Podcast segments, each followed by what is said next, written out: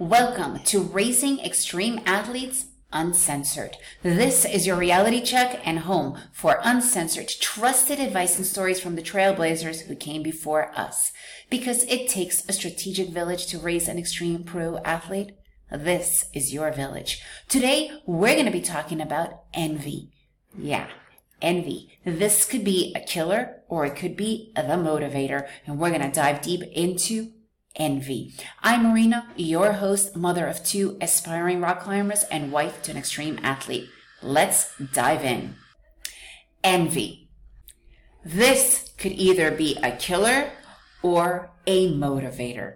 And let me tell you, your kids are going to have envy one way or another. It could be either that they, you know, they feel like they started too old and have missed out on so much while watching all these younger athletes that are coming up and they're, you know, they're envy that they had lost all that time. Or they could be envious of why they're getting injured while another kid is not getting injured all the time, especially if they started a little bit later because of their growing, uh, because of how they're growing. Could be envy all the time. Some kids are envious because some are simply more natural at the sport or just at more athletic in general. And that envy could definitely come out and it could come out really hard and really ugly, right? There could also be envy that you know, they put in their heart and soul and some kids barely put any time into it and they totally go and win all those competitions or whatever the reason is.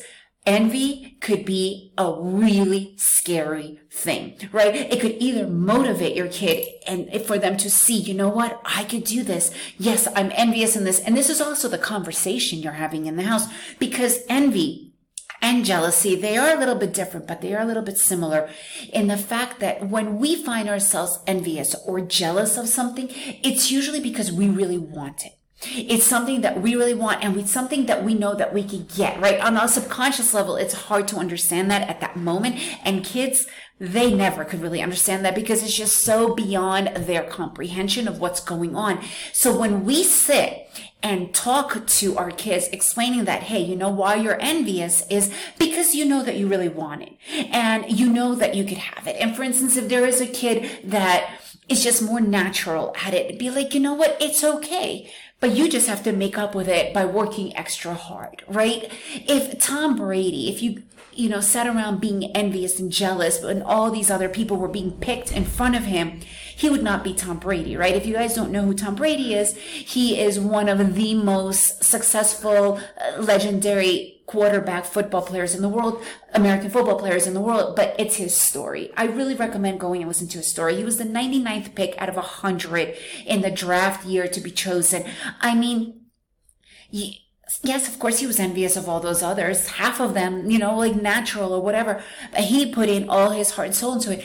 But it's about understanding and using that envy to be a benefit rather than literally let you kill yourself. It could become a poison.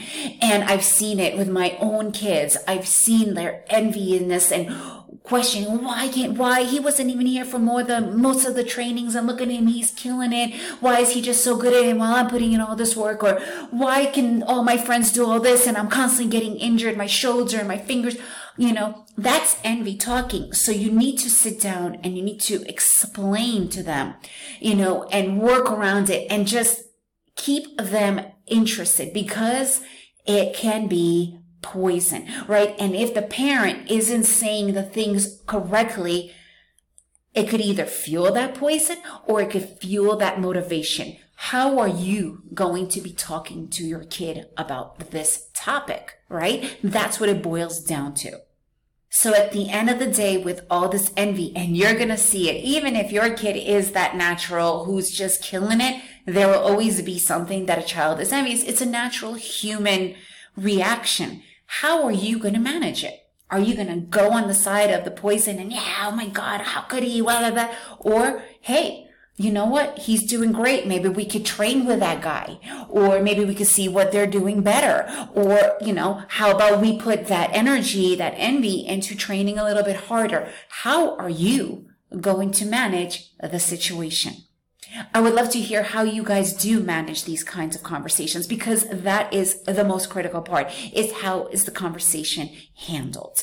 Okay. I would love to hear from you guys. If you enjoyed this podcast, please leave me a review, share it with your friends. And remember, it takes a strategic village to help our kids flourish.